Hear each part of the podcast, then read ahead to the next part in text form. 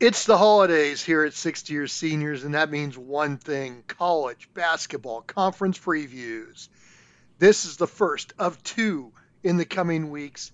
We're going to look at the one lone independent all the way to the Big Ten and the SEC today, and anything we don't get to in the 362 Division One teams. We'll talk about them next week. It's college basketball on sixth year seniors. Come after me! I'm a man! I'm 40! I've been tired of losing to Purdue! I'm not here to round this week! That's why I got a college skip! That's why I was an All-American in Michigan!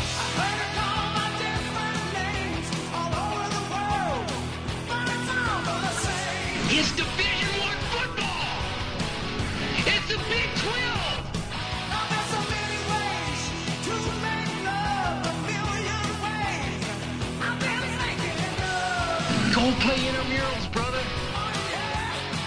I could give a shit about North Carolina right now.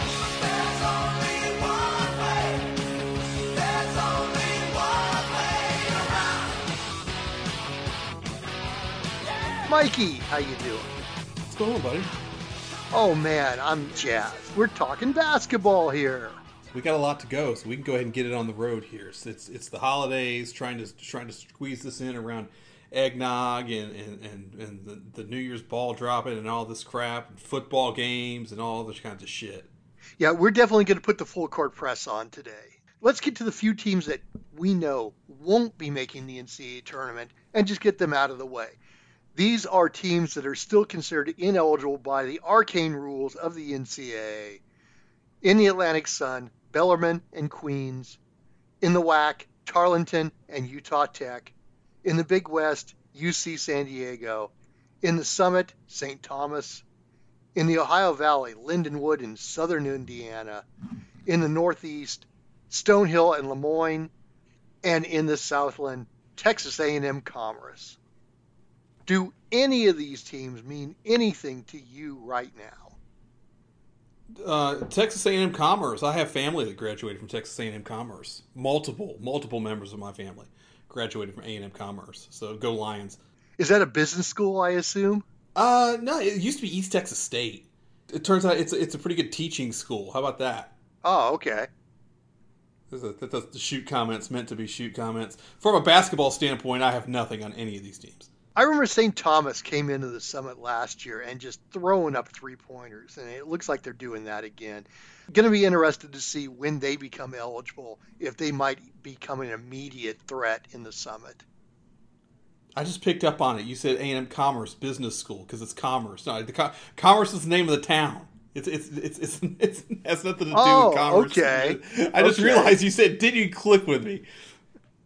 Yes, you see, I'm using my grammatical knowledge. Yeah, you're using context clues. Yeah. Let's move from those to the lone independent, who is doing things this year. Chicago State is currently on a four game win streak. First time since 2009 that they have won four games in a row. They're not from the white collar section of Chicago. They're from the streets. They're from Halsted Street. Uh, the key word there is street. I have no idea whether they're going to be able to, to, to do anything and, and, and rally to, to be able to make a postseason tournament, but it'll be fun to watch them try. Well, they're 7 and 9 right now. KenPom projects them at 12 and 18. So, yeah, the, the, the schedule gets tougher. But let's suppose they can pull off a couple of upsets. If they go 15 and 15, do you think the CBI will invite them to the postseason? I would think they'd have a shot at it. That'd be fun. It would be. I, I, I don't know the last time Chicago State had a winning record. I we, we know the last time they had four game win streak, so that should say something right there. I think the next game they play is Wisconsin, and uh, yeah, I think it's going to end right there. Yeah, I think the four game winning streak's over, but hey, stranger things have happened. Hey, they already beat Northwestern, who beat Purdue. There you go. Transitive property wins. Speaking First of teams con- who beat Purdue, do you want to go to the next conference? Yes. Oh, hey, Mikey on the segue train immediately. The Northeast Conference, where last year play-in number 16 Fairleigh Dickinson stunned Purdue in the first round of the NCAA tournament before falling to Florida Atlantic. So Fairleigh Dickinson has a lot of history suddenly in the NCAA tournament. Yeah, I I remember where I was at when when Fairleigh Dickinson beat Purdue. I, I had just gotten off a plane at DFW, walked over to the I think it was the was it the Pappadeaux. I think it was the Pappadeaux there at Terminal C. Watched it at the bar as Fairleigh Dickinson pulled off the upset of upsets. I think they got a shot to get back this season. Uh, I'm not sure they're the favorite to win the league, but when you have the experience of having been to the mountaintop and knowing what it takes to get to the mountaintop, I think they're going to be a tough out, even if even if there's another team in the league that might be the favorite ahead of them. Well, that team would be Merrimack. Uh, they they've got a solid inside game. Small forward Jordan Derkack is probably a Player of the Year contender. In fact, he probably would be the Player of the Year if it wasn't for Sacred Heart's Nico Galette. But I, I think if anybody is going to have to go through anybody, it's Fairleigh Dickinson will have to go through Merrimack. Dickinson's got five guys scoring double digits a game. They've got depth. They're going to be a tough out. There's a couple other teams you need to look at. Uh, Central Connecticut also could contend. One little note St. Francis of PA no longer needs a state designation because St. Francis of New York has dropped out of the Division 1 and obviously the Northeast Conference. Oh. So when you see St. Francis, it's now St. Francis of PA, no longer needing a state nickname. There's only one. Okay. There's right, only so. one. And they have not merged together to make one all star St. Francis team. Maybe that's the next on the to do list. Stranger things have happened. Staying in the Northeast in the Patriot League, Colgate is by far the strongest team there. KenPom has them winning the conference by four games.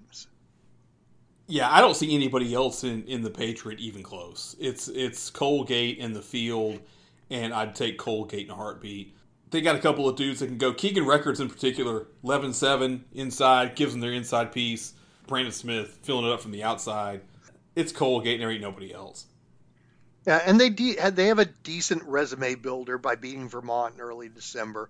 Yeah. But remember now, because the NIT has succumbed to money, the conference champions who do not make the NCAA tournament are no longer guaranteed a bid to the NIT because now the NIT is taking first the top two non NCAA tournament teams out of the top six conferences. So you don't want to be there. Yeah, yeah, yeah, exactly. You don't want to be there. So, you know, go screw yourself, NIT. That's all we need is more big name teams in a tournament that nobody cares about. Are you talking? Wait, are you talking about the college football playoff, or are you talking about the NIT? What are you talking about here? Yeah, can't wait for that 12 team playoff.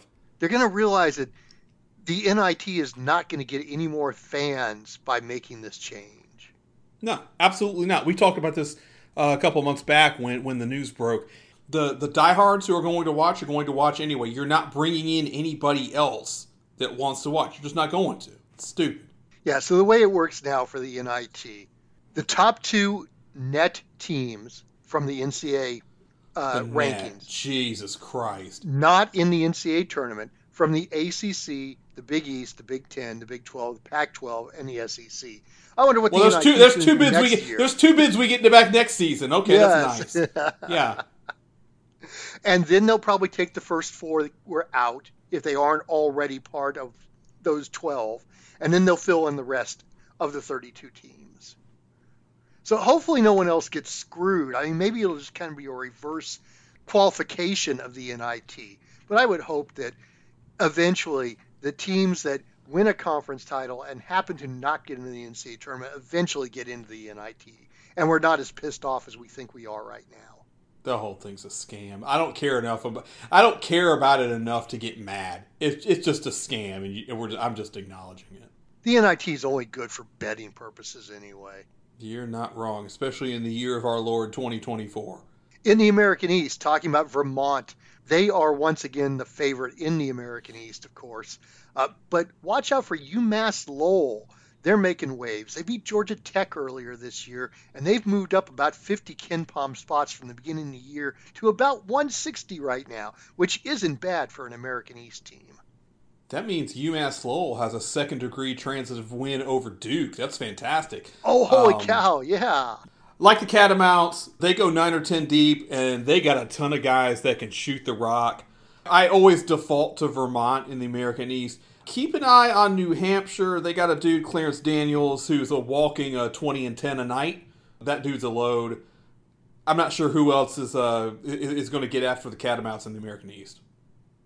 No, and they're looking good. Uh, even though they lost that one game to uh, Colgate, uh, they also got all the way to the Myrtle Beach Classic before losing to Liberty in the final. But that meant beating Charleston and St. Louis to get there. So Vermont's building a decent resume.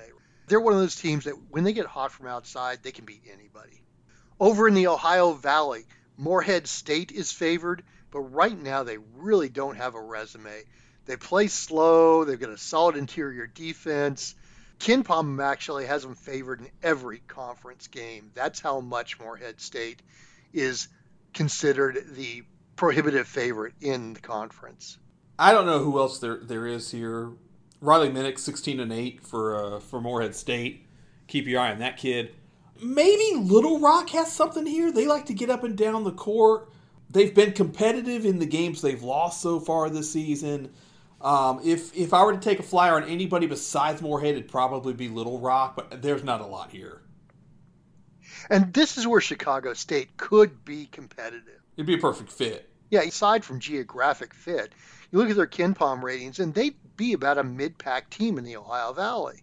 Perfect. Let's do it. Why aren't we doing this already? Come on. They were in the WAC for a while, and, and the Great West. Oh, that's right. I mean, Yeah. th- they've always gone west, and I don't understand that when they've got a conference right there in, in front of them. Because college sports is stupid. Yeah, Chicago State's waiting for that Big Ten bid. Yeah, let's make that happen. Oh, you said they beat Northwestern, right? Well, true. So I mean, they, they Re- should- relegation and, and promotion. Yeah, exactly. There you go. They've earned their way into the league. Now let now let's do uh, so Chicago State at Ohio State in football next season, and let's see what happens. Uh, that'd be like 84 to 13 or whatever that score was from North Dakota State la- the past week. I don't think I, I think 13's too uh, a little too high there. A little too high. There's a little way to, if there's a way to score negative points, that's what's happening. Well, Iowa's tried that all year. You're not wrong. Over in the horizon, we're looking at Purdue Fort Wayne right now. They're 11 and 2. I thought they were pretty good, but they did not look at all against Pittsburgh just a couple of nights ago. Although you check them out, I mean they, they started KenPom at number 300 of 362. Blue Ribbon had them predicted 10th in the conference. This is what the transfer portal does for you. Everybody on this team was not with them last year or played very little. They got four guys scoring 12 points a game, so so so they can mix and match on you. Um, they've looked really good in their wins. Yeah, Pittsburgh kind of kind of manhandled them the other night, but yeah, yeah, I look at everybody else. Nobody else is jumping out at me here. Uh, Fort Wayne's looked really good so far. I'm especially interested in seeing uh, their point guard Rasheed Bello. He's a Division II Conference Player of the Year and now has moved up and seems to not be missing a beat for Fort Wayne. The rest of the conference, uh, Wright State with their point guard Trey Calvin, Youngstown State, Northern Kentucky, Oakland. I mean, this is a really balanced conference that if Purdue Fort Wayne puts a stranglehold on, that says something about Fort Wayne or any of these teams if they're able to break away from the others. Feels like Fort Wayne is just a, a, a tier above the rest rest of them, but I don't think it's like Colgate where it's eh, they're going to win the conference by 10 games or anything like that. So. No, not at all. It wouldn't surprise me if there's like a tie for the conference title and then two more teams one game back in second place. It- It's that kind of conference. Remember uh, Antoine Davis, who finished, what was it, two or four points behind Pistol Pete as the all time leading scorer? Whatever it was, yeah, the, the, the, the game where he was chasing chasing the record and trying to stay alive in the tournament was was, was wild. Well, he is now with the Rip City Remix in the G League. As we've mentioned before about a lot of great college players who can't make the NBA and are now in the G League. They can score. There's no question about that, but they can't play defense. And that's where Davis has his problems right now. Uh, he scores 25, but his opponent scores 30. The Rip City remix is a tremendous, tremendous minor league team name. Outstanding. It is. Uh, it's the Portland Trailblazers Excellent. G League team, and they are based out of North Portland, if I remember correctly. That's on the north side of town. Gotcha. I, I like it. I love it. The remix. That's awesome. The remix, yes. In the Atlantic Sun, Lipscomb is the favorite once again. But remember, it was Kennesaw State last year that gave Xavier a great battle in a first round NCAA tournament game. Kennesaw led that game like down to the two minute. They led basically wire to wire and, and pissed it away in the after the final TV timeout. It was a heartbreaker. But I like Kennesaw again. I know Lipscomb's favorite. I like Kennesaw. Demond Robinson's double double a night. I, I, I, I've got Kennesaw by a hair over Lipscomb here. Probably come, they probably uh, you know tie the tie the regular season. Kennesaw wins the, the rubber match in the tournament. That could be the way it goes. I I'll I'll put my money on Lipscomb. We'll see where we are at the end of the season. Right now, KenPom has Lipscomb predi- projected with only one conference loss. That's the North Alabama, which took Ooh. Kansas State to overtime recently. So you also got to watch out for North Bama. This is the first time they've really been in the mix. I, I don't think North Bama has ever been to the NCAA tournament. Not that I can remember. No. In fact, the whole middle of the Atlantic Sun can be really entertaining. Uh, KenPom projects second through 10th place to all be within two games of each other. Wow. Could be the ACC Coastal football here. Uh, yeah, there you go. Exactly. Speaking of Coastal. Coastal. There's no conference named Coastal. Oh no. This is the former Colonial Athletic Conference. They are now named the Coastal Athletic Conference. And frankly, it makes a lot more sense because there aren't many teams in this conference that are in the Colonial area. When I think Colonial, I think the Northeast. No, I think Colonial. I think Virginia. That that's literally I think. I think of Virginia and and really nothing else. It's like like old Williamsburg, Yorktown, things like that. And and I'm looking. De- Delaware is on the Chesapeake. Okay.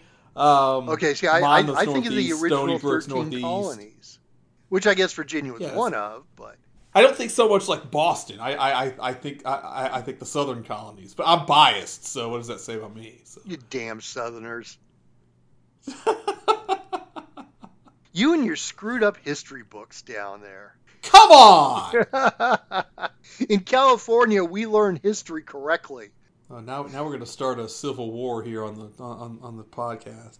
oh, no, no, no, no. It all started out with the Cowboys and Indians. There was no Civil War. Not as far as California is concerned. Let's keep this moving before I say something that's going to get us kicked off the air. so the Colonial Athletic Conference, formerly known as, or the Coastal Athletic Conference, formerly known as the Colonial. See, you, you screwed it up right there. It'll always be the colonial to me. Damn it! Charleston is the defending champ. Remember last year they went 31 and 4 and of course they got screwed in the seedings, lost to San Diego State in the first round because the NCAA can't have two good mid-major teams advance out of the first round. So then San Diego State goes all the way to the title game. Yeah, that, yeah, we can't have nice things though. So But yeah, Charleston deserved a better seed. Maybe they'll get it this year. they were Uh, 12 seed at 31 and four. Good God! Yeah, ridiculous. Absolutely ridiculous. They've already beaten Liberty this year, but that Coastal Athletic is going to be tough. We're looking at Hofstra, who won the Gulf Coast Classic over High Point. We have Drexel, who's beaten Villanova. We have Wilmington, who's beaten Kentucky, and Delaware, who's beaten Xavier. I mean, there's some really solid teams here. I don't think they're going to get an at-large bid out of any of these teams, but they would probably deserve to have one. There's a there's a lot going on here. Uh, UNCW's Trazarien White, 18 and six. Charleston's good. Hofstra, keep an eye on Hofstra. Tyler Thomas, 23 points a game, fifth in the nation. You know, we talked a little bit about Monmouth earlier in the season. I know the record's not up there, but Uh, they got the coach's kid, Xander Rice, 19 points a game, and they've got one of the best names in college basketball, Shatoata Nikita Konstanovitsky. That's 16 letters, ladies and gentlemen. Holy Uh, cow. He's putting up 10 and 7, only 21 minutes a game. So if they could get him up to 30, look out. They might have another weapon there. Monmouth, that might take Monmouth up another tier. Um, the the colonial, coastal, whatever you want to call it, uh, wide open here. I, I God, there's there's four teams I, I, I like that could do some damage. Now, Monmouth just moved. uh, They were in the Metro Atlantic. When did Yeah. they move out of there? Uh, two years ago. I think so, yeah. Monkeys in the truck just told me. Oh, thank you, monkeys.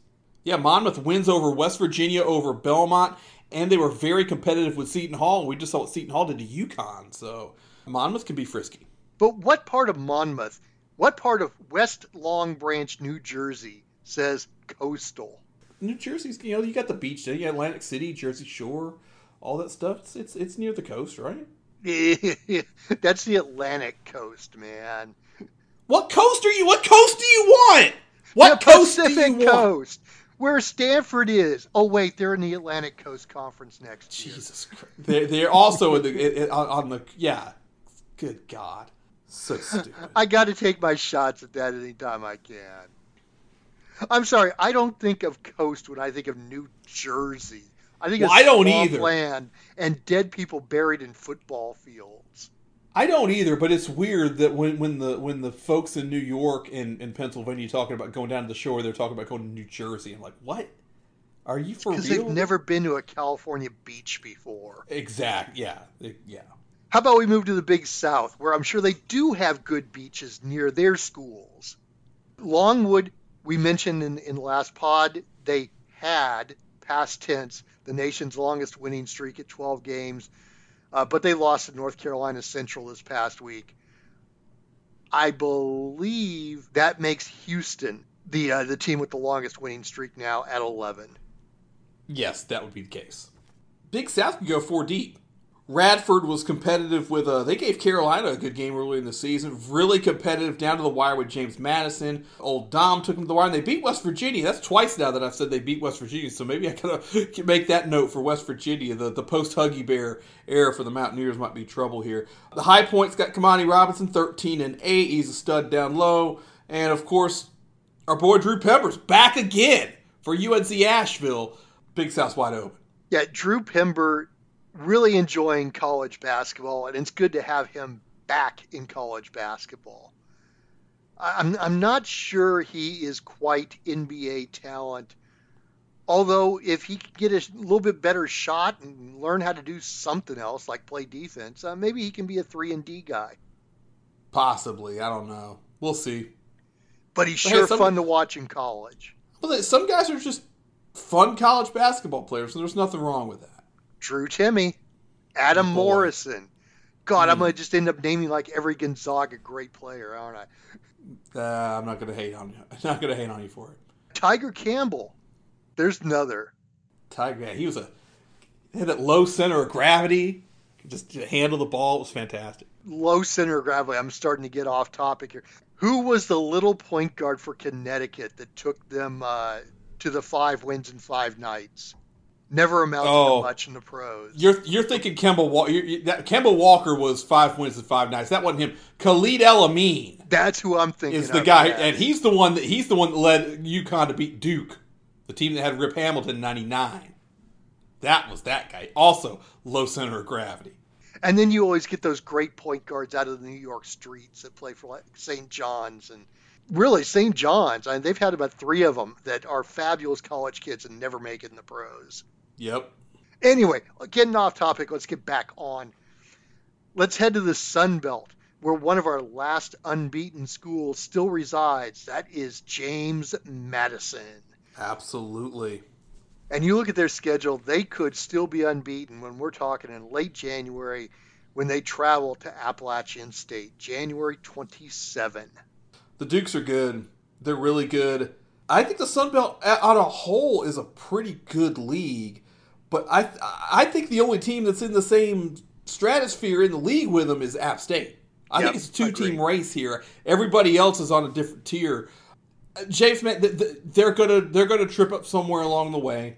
You're gonna have some white hot gyms on the road that you're gonna have to go to, and like like we've talked about on the football side, they're building some regional beef here in this conference, and it's working out really really well. I love it. But I think it's James Madison, Appalachian State. That yeah, they're going to drop a couple of games they don't they shouldn't drop along the way, but ultimately it's going to come down to the Dukes and the Mountaineers. Madison Center is TJ Bickerstaff. And if that last name sounds familiar, it's because his uncle, JB, coaches the Cleveland Cavaliers. And his grandfather, Wow, Bernie. Bernie. yes, NBA coach and executive. Wow. And yes, we feel old now again. Yeah, we uh, well we always feel old, but it's always nice to have a reminder. App State beat Auburn at home earlier this year. The exact reason why big teams don't travel.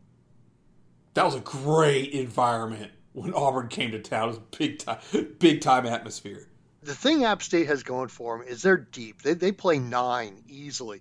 And two of their most explosive players, Myles Tate and the freshman Jordan Marsh, come off the bench. You got guys that can, you know, instant offense, microwave Johnson coming off the bench doing that stuff. That's dangerous. And finally, one more Southern Conference. It is the Southern Conference. Furman came out of there last year to beat Virginia in one of the most exciting first round NCAA tournament games. I still can't believe ninth year senior Kihei Clark threw that pass And didn't that call got intercepted timeout. like that. You had timeout. Call the timeout for God's sake. No, he's going to throw a blind, one-handed hook pass from the corner, sixty feet down the court that gets intercepted and immediate, immediately turned into the game-winning three-point basket, all-time finish in tournament history. So hilarious that it happened to Virginia. Can Furman do it again? That's the question. Uh, they're looking decent this year. They recently went to double overtime with Tulane, a really hectic game. I think it was like 107 103 was the final. They've got a lot of tough losses like that, but not a lot of good wins. I think they're a good team, but they definitely are not making a case as an at large team. Oh, absolutely not.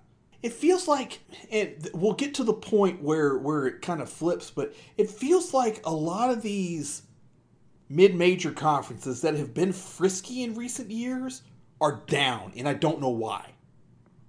Is it trans? I don't know if it's transfer portal. I because a couple years back it was like almost it flipped it, where you had more talent in the mid majors. For th- this year, for whatever reason, it feels like it's flipped back the other way. I don't know why.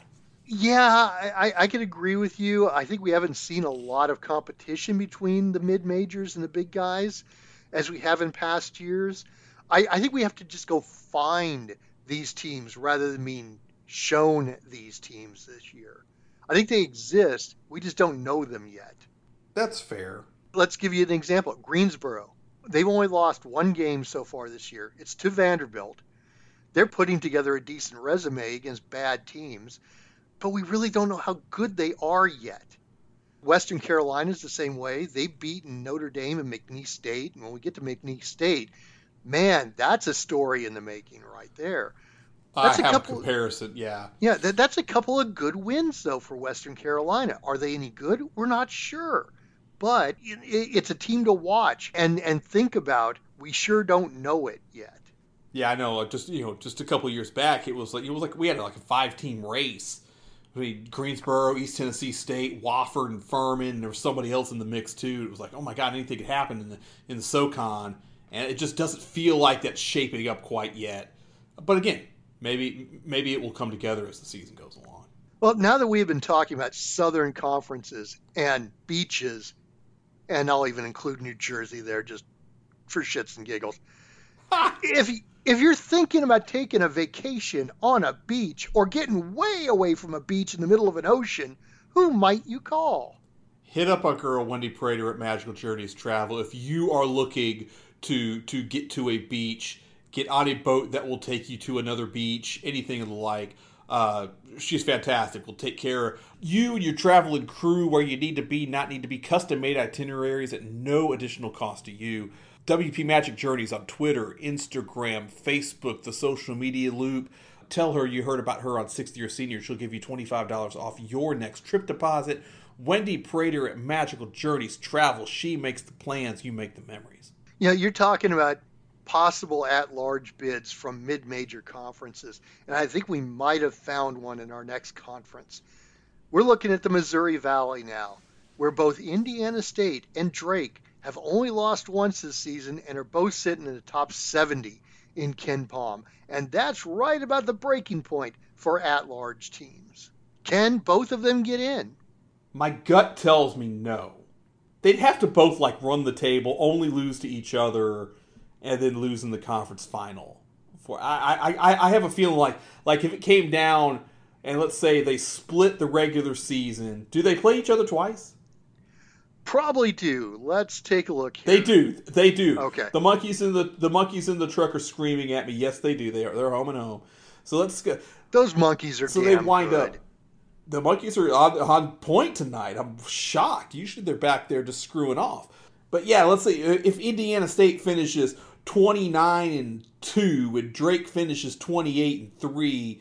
Yeah, Drake's going to wind up getting getting that NIT berth and and I, I just I have a hunch that's how it would fall. I, I I have no real concrete depth to that, but that's what it feels like to me. Do you think the NCAA might take a mid-major like a Drake, as you mentioned, instead of the seventh Pac-12 team, just to feed the NIT a bone? Oh, that that's a decent conspiracy theory, huh? Depending on where that cutoff is, the Pac-12, you know, what's the you know what's the difference between the the eighth and the ninth team? Is is it that much of a difference where you know oh we need to get some TV ratings over? Oh, that's a that's a decent theory. I hadn't thought about that. The re, the reverse conspiracy almost. that's good. I, I like that's that's a storyline to keep in mind later this season. Um, I have I a lot know. of conspiracy theories. I just don't know which ones are true. let me tell you something, McMahon. Let's check out the TV ratings for Oregon State versus Indiana State. Oh well, I would say Indiana State would probably have higher TV ratings because nobody west of the Mississippi knows that Oregon State exists. Not anymore, no, since they play in a, a conference of two teams. That's nice. Until yesterday, now they're in the West Coast Conference for next season. Congratulations. Gonzaga versus Oregon State. There's a rivalry for two years. for two years. Indiana State and Drake both really good. It, it's it's those two teams and everybody else in the in the valley, right? Pretty much. Indiana State's one of those. Indiana, what do you expect? They're a great shooting team. They're actually number one in effective field goal percentage, according to. Ken mm-hmm. Palm. They're third in three point shooting, fifth in two point shooting. They can shoot the lights out. And as you know, big schools can be beaten when a small school gets hot. And Larry Bird, Yeah. maybe. Could the Sycamores be back? That'd be awesome. Well, I don't know, man. I mean, Larry Bird tried coaching and he realized that he knew how to do things. He didn't know how to communicate how to do things. I think Magic Yeah, was the same way. A, a lot of the greats are the same way. It's like you you you. There's a level eh, with with the the really greats. They they have this other level that that they just compete and and just naturally know, and you it, you can't. It's impossible to to pass that along to others. It just doesn't have. It's an it's an innate talent that the truly greats have. How does Wayne Gretzky uh, describe how to see plays seven passes down the line like he was able to? How do you how do you teach that? You can't. It's a superpower. These guys have superpowers. You can't teach that. That's why most of the all-time greats are, are so bad at coaching. It's relatively speaking bad at coaching.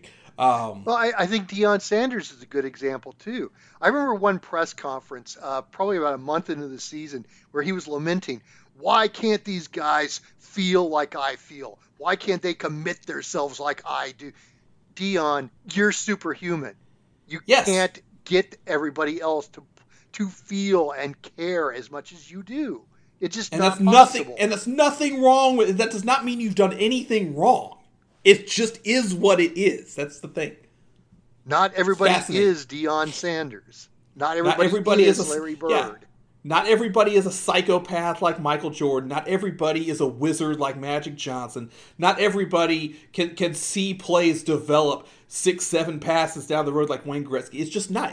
Sometimes there's just innate abilities and talents that some people are literally born with that you can't pass on to anybody else. And when they try to see it in others, they inevitably get frustrated. I understand the feeling. I see it at work sometimes. That why why can't Oh, yeah, even there, just do it? yeah. You see it, yeah.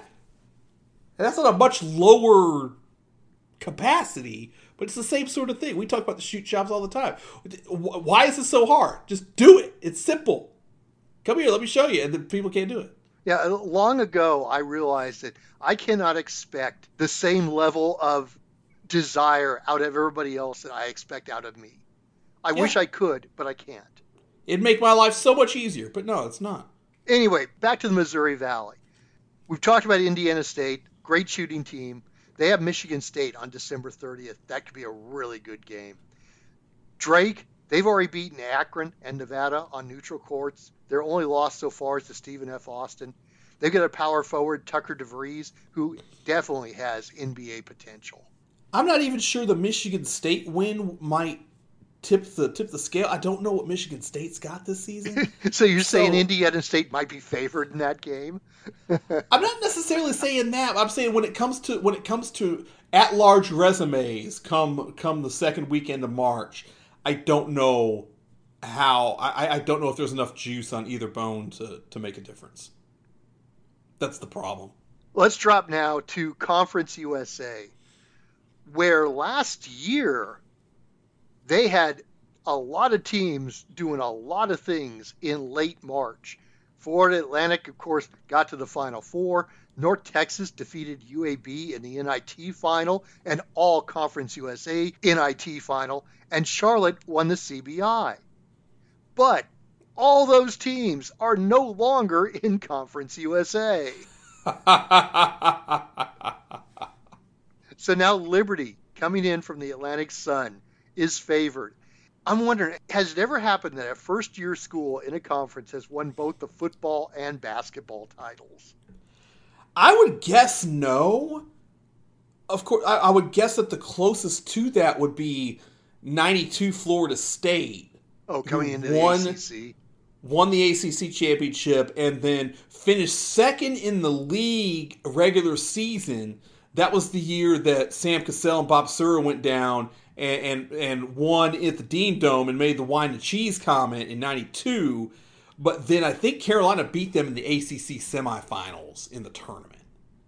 So I think that's probably the closest. I can't think of another example. But we'll keep an eye on that. Uh, Liberty, of course, won the Myrtle Beach Invitational over Vermont. We mentioned that earlier. They played at snail's pace, which, of course, is still faster than Virginia. Oh, brutal. Yeah.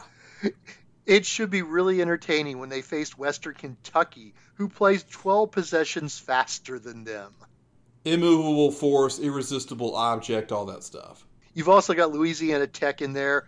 I, I think they can cha- challenge Liberty. They beat Mc- McNeese State earlier this year. This is Who they- ridiculous. Who they beat? They beat I don't know if McNeese it's gonna. I- don't know if it's going to make it into the pod. I may, I may just delete all that, but I've just tried to say McNeese State four times.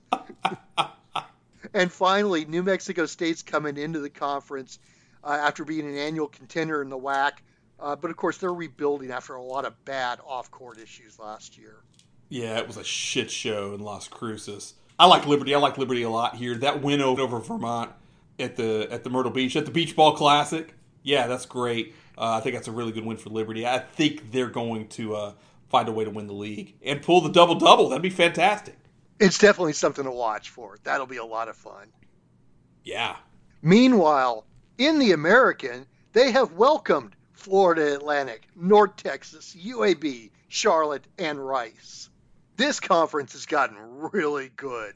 Even better than their football makeup, this basketball conference is really good.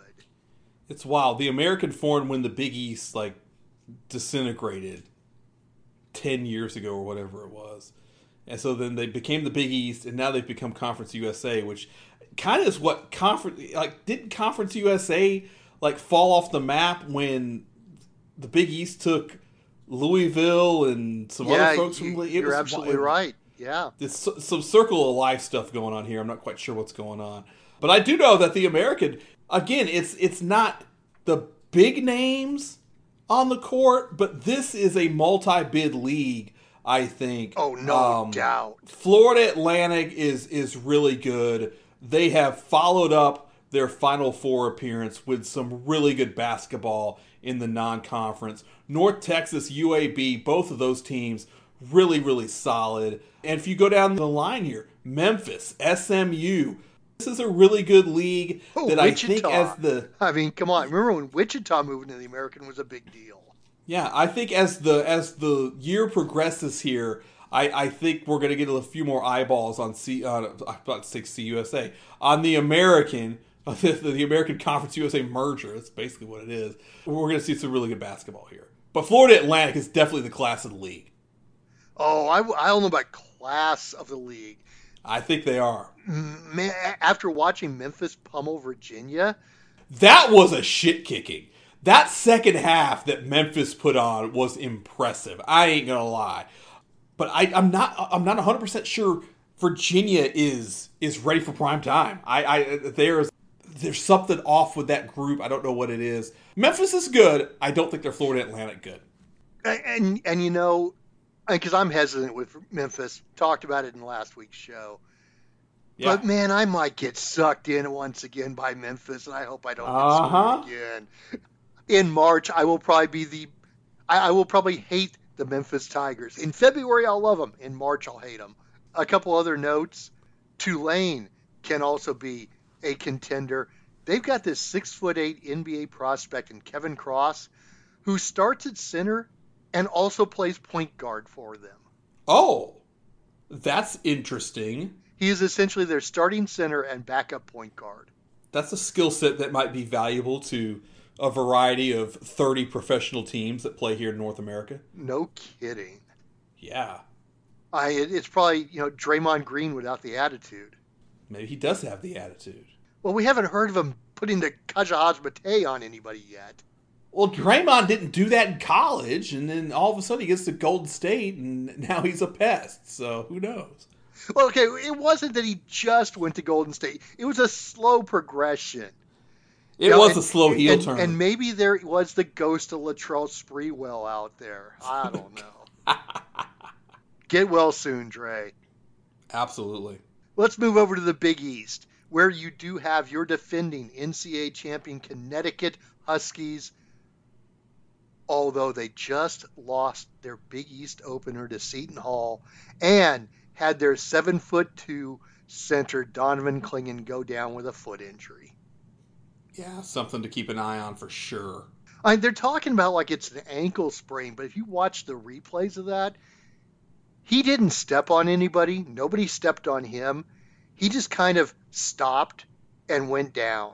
And he's had Yeah. foot injuries before. It wouldn't surprise me if that's not an ankle sprain. That might be a crack in a bone somewhere. Breaking news Connecticut announced that Clingan has a tendon injury in that foot and will be out for three to four weeks.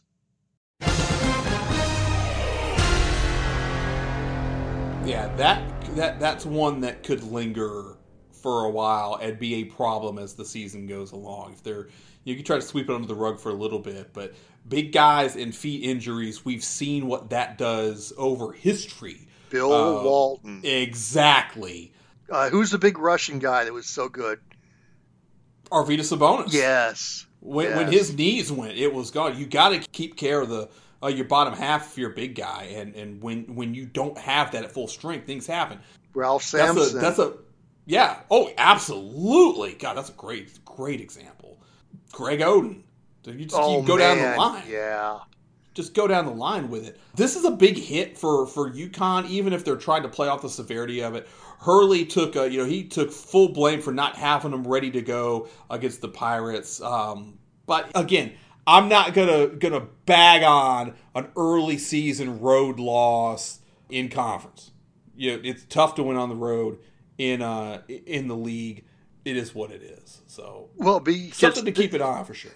because they weren't the only ones to lose as favorites in the Big East first round. Creighton, Marquette, Xavier all lost as favorites on opening night in the Big East. Yeah.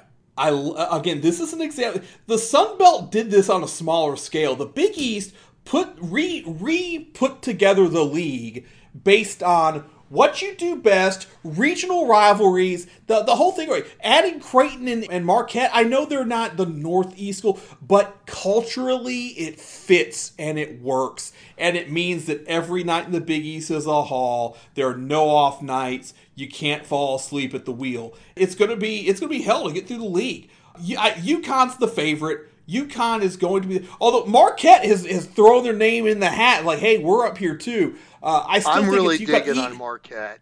I really even am. with the, even with the injury to Kling, I still got to lean Marquette. They're the champs. To be the man, you got to beat the man. Um, but it's it, it will not be an easy title defense for the champs. We'll say that Marquette's really good. The only question I have about Marquette, though, is once again, can Shaka Smart win as a favorite? We talked about that last year. Know, Yeah, it- it- absolutely. You know, he's great as an underdog. He's great at motivating his team. But when you're a favorite, he doesn't win when he's supposed to. Yeah. Yep. You mentioned every night is going to be a slog, but there's DePaul and there's Georgetown. I think those are off. Ah. You're not wrong on that. I, we thought DePaul might be doing something last year, but they have once again imploded. And geez, Georgetown is just suffering right It's now. brutal. I I I don't know what the next next deal is for that. I don't know. How do you turn that around? I don't know. Yeah, they have some stunning losses. I, they lost to Holy Cross this Yeah. year, and some barely registered wins. I mean, it, it- they had to go to overtime to beat American. Yeah. They they beat Merrimack by two points. They beat Jackson State by seven. This is not a very good team. Uh, I, I'm not sure Ed Cooley can turn them around. Give him Poor, some poor, time. poor Ed's going to lose more of his hair, man. Can we go more exactly? I don't know, but we'll give him a shot, see what happens. Kev, speaking of cool, keep an eye on Providence. Providence has been has been frisky so far early in the season. There's a lot of teams in the Big East that you can say have been frisky. Yeah, And and as we mentioned, they were the ones who took out Marquette 72-57 on opening Yeah. night in the Big East. That's just a crazy score. just wi- it's just wild, absolutely wild. You're you're going to get some cannibalization among those top eight teams in the league. It may eat into some seeding come tournament time, unless unless UConn or Marquette or Creighton can really establish themselves as the cream of the crop in the league, can can, can you know put some distance between them and everybody else. I don't anticipate that happening though, and, and this is going to be a, a conference that comes down to the final weekend to figure out who's who gets the top seed at Madison Square Garden. Well, and from there, I think it'll come down to the final game to see if any of them gets number one seed in the NCAA tournament. I want to say that one of them deserves it, but like you said, they may cannibalize themselves so much that they end up with like a pair of twos and two more threes. That could be, and that could be the case. Yeah, Man, two twos and two threes for this that would be big time. For I, I, I'm thinking maybe a, a couple of twos, a three, and a four. They Thinking, man, that four teams in the top twelve be big. But you know, I that's possible. It's in play. It, you know, it's early in the season. It's only December as we're talking about this. But man, the Big East is really good, and it's deep. So if you had to say right now, how many teams do you think they're going to get into the tournament? Eight? Big East, uh, man. Because I, I, I could possibly see nine. They're the fourth ranked league in KenPom. Jesus. Yes. But I think a lot of that, if you take DePaul and Georgetown out of this conference, they could contend with the Big 12 as the top conference in the nation. Oh, I agree with that for sure. I think eight's the max. I think I somebody somebody gets cannibalized during the season to, to the point where they fall off and it falls down to seven. That's my guess on that. Well, I'll go with eight and, and maybe even throw a little bit of money on nine at some plus money. Yeah, we'll see about that. Another conference that might do the same is the Big Ten. Even though Purdue has spent some time up at number one, I think they've got some flaws, and there are a lot of teams that can take advantage of those flaws on any given night. There's going to be 18 teams in this league next season. Absolutely stupid. I, I don't know how the NCAA tournament is going to avoid creating possible second round matchups between conference opponents next year. It's almost like you should have to finish in the top half of your conference to make the damn tournament. But what the fuck do I know about that? Well, I've always said if you can't win, if you can't play 500 in your conference, you don't deserve to be in the tournament. Period.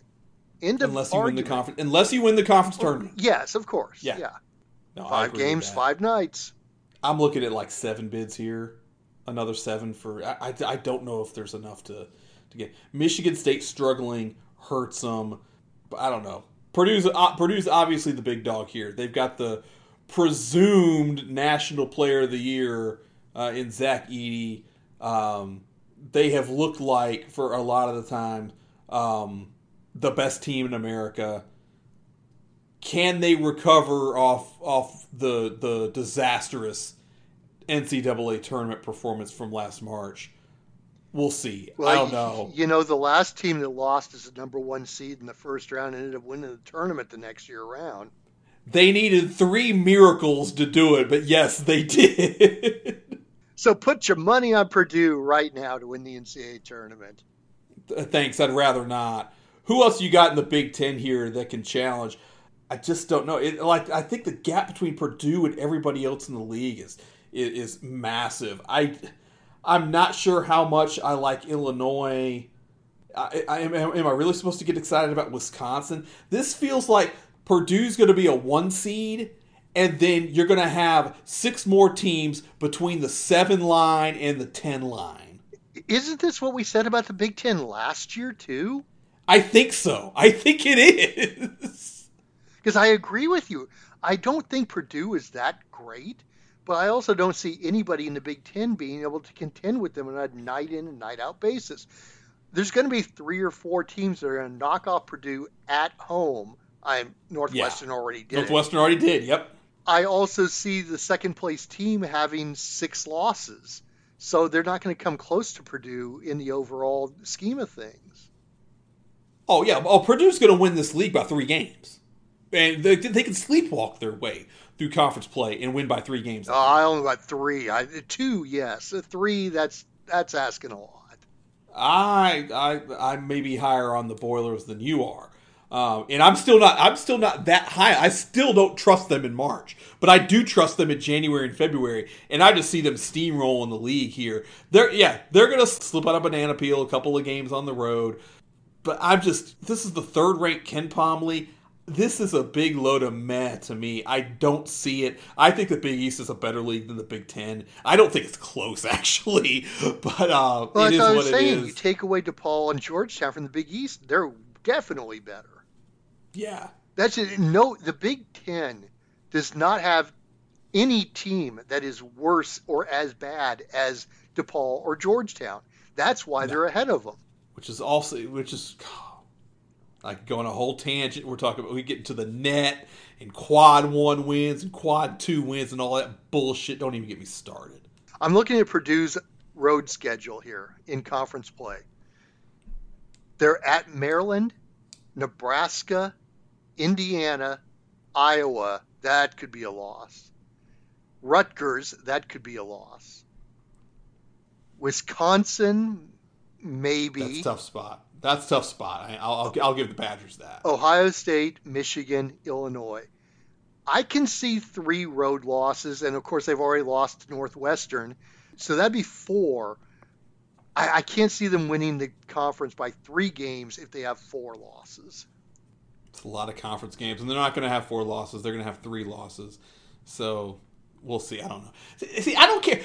See, KenPom wants to rate the conferences. Blah, blah, blah. I don't care about the bottom third of your league. I don't. I do not give a shit about the bottom third of your league. Give me the top two thirds, and then, and then let's talk turkey. That's why the Big East is so good because I don't care about DePaul and Georgetown. Give me the top two thirds of your league. I, and I totally agree with you on that. In fact, I, I see some you know statistical companies that do that. They they they only take the top eight teams and consider those you know as far as strength of conference rather than taking the bottom feeders as well. It's almost like the conferences should be eight teams to begin with, Hey, but what the hell do I know? What a God, I'm getting myself I'm getting myself worked up here. We're not even to the second part of the show yet. Well, let's get to the last conference on the first part of this show. We're going to talk about the SEC. And even though it's not football, they do have a pretty outstanding basketball conference. Although, much like the Big Ten, I don't see a really top team here, but I see a lot of threes, fours, and fives when it comes to NCAA seeding. It'll be interesting to see how how the league shakes out here. Because I I know we talked about this the other day.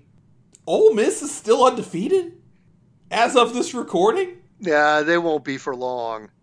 I think I mentioned this last week. I, they opened the season at Tennessee and then hosting Florida. They're going to lose one of those two games. They beat Memphis. That's that's a that's a good win for the Rebs. But then you keep on going back. There's not a lot of meat on that bone for Ole Miss. So so don't get don't get excited by the zero in the loss column. South Carolina's the same way. Mississippi yeah, State, I think, it. is the same way as well. Yeah, I, yeah, I would agree with that. I I do like what I've seen from Kentucky. Uh, I mentioned this a few weeks ago. They've got some guys, and the the young guys that they got are playing at a more cohesive level than a lot of the freshman laden teams have for Calipari. So so props to Coach Cal for that. Can they mature as the season goes along and build on what they have so far? That'll be a question. That's been a spot where we've seen mixed results from Kentucky in the past. Auburn's really good. Tennessee is a good team. Uh, I think those three, Kentucky, Auburn, and Tennessee, I think that's really the class of the league right now, as far as the top tier. I think there's plenty of teams below them that could have the opportunity to grow and, and join them in that. But again, I'm with you. I don't know if there's a. I like Kentucky, Auburn, and Tennessee as you know seeds, you know, two through four, maybe five, and then a bunch of SEC teams between the seven and eleven line, going from there. Yeah, they might get eight teams, but I don't know if there's a true odds on you know final four contender in here. Kentucky, if you if you gun to my head, I'm gonna say if one SEC team's gonna make the final four, I'm gonna take Kentucky, but I'm not super confident about it. Uh, if I had a gun to my head, well, first I'd want to know if Brandon Miller's holding it. But I'd, I'd probably go with Auburn as my final four pick rather than Kentucky. I, I think they have the best long term strategy. Uh, and then, as you mentioned, teams growing into themselves. Alabama, Texas A&M, I could see both those growing into decent teams. Maybe Florida as well. But even I then, there's there's only six teams in the SEC that I think are worthy of NCAA tournament bids. Now they'll get eight, but that means there's two that we can bet against and feel pretty confident about it. I am curious as to what and how Alabama looks as the SEC season kicks off. Can they because they have just they have not looked like and I and we talked about it. We know they've lost some guys. They looked good for 30 minutes against Arizona, and then fell Yeah, apart. they did. They were competitive out in the desert, and then it fell apart down the end. They were competitive uh, against Creighton and, and couldn't pull it out in the end. They were competitive against Purdue. They have they have been competitive in losses. So I think at some point, if if again, if you, you if is there another team that's going to rise up and get into that conference championship level with Kentucky, Auburn, and, and Tennessee? I do think it's Alabama. But at some point, not being able to close out games affects you mentally. And can Alabama get over that hump? It is that is a next level piece of the game. You have all the talent you want, but can you mentally work through the issues that you have had early in the season and make it make it happen in conference play? Because it's only going to get harder in conference play really, really interesting uh, storyline to follow going into conference play may be Alabama and can they get over the hump? You're talking about conference strengths, and as I look at KenPom right now, I I noticed that the Big Ten just overtook the Southeast Conference for second place in KenPom's rankings. And the Big East is only 17 one hundredths of a point away from the Southeast Conference. Wouldn't surprise me by, say, the end of January if the Big East hasn't jumped over the SEC. And maybe Well, the Big does- Ten. Oh, all right. Well, no, KenPom. I was gonna say because the the net doesn't. Once conference play starts, you're kind of like locked in on the net, right? It doesn't. You, the conferences really don't move No, but the, because you're only playing each other. Yeah, but the thing is, see, KenPom, that doesn't matter. He He's, takes yeah, KenPom's account, not a moron. Yeah. Yeah, the net. Whoever was the net is a moron. Yeah. Yes, let's just take a wide sweeping brush on the NCAA's computer programming. I am. Give me Alexander York's computer rather than that horse shit. Come on. Jeez. but yeah, it wouldn't surprise me if by the end of January, Big East is number two. Would not surprise me at all. Yeah, same here. It's a lo- the league is loaded. It's fantastic. So there it is. There's 16 conferences. Might have been 16 plus the independents. I don't know. I don't count that well. But we are done with one half of our college basketball preview. Next week, if you haven't heard your conference called out by us, you will then. Well, I've got nothing else for the listening audience. How about that? Let's get out of here. Uh, we'll wish you a Merry Christmas. It's probably a day or so away uh, as you are listening to this, or maybe a day or so past. I don't know. We will have the second part up before New Year's. I will guarantee you that. Before 2024, you'll get the second half of our college basketball previews. There's that word again, guaranteed. Guaranteed. So that being said, I mentioned Alexander York's computer. That makes it simple for me. For Richard Morton, Terrence Taylor, and Thomas Rich, that's the best producer in the business, Alan Caps. I'm Mikey Watson. We'll do this again next week with the second half of our college basketball 2024 preview right here on Sixth Year Senior.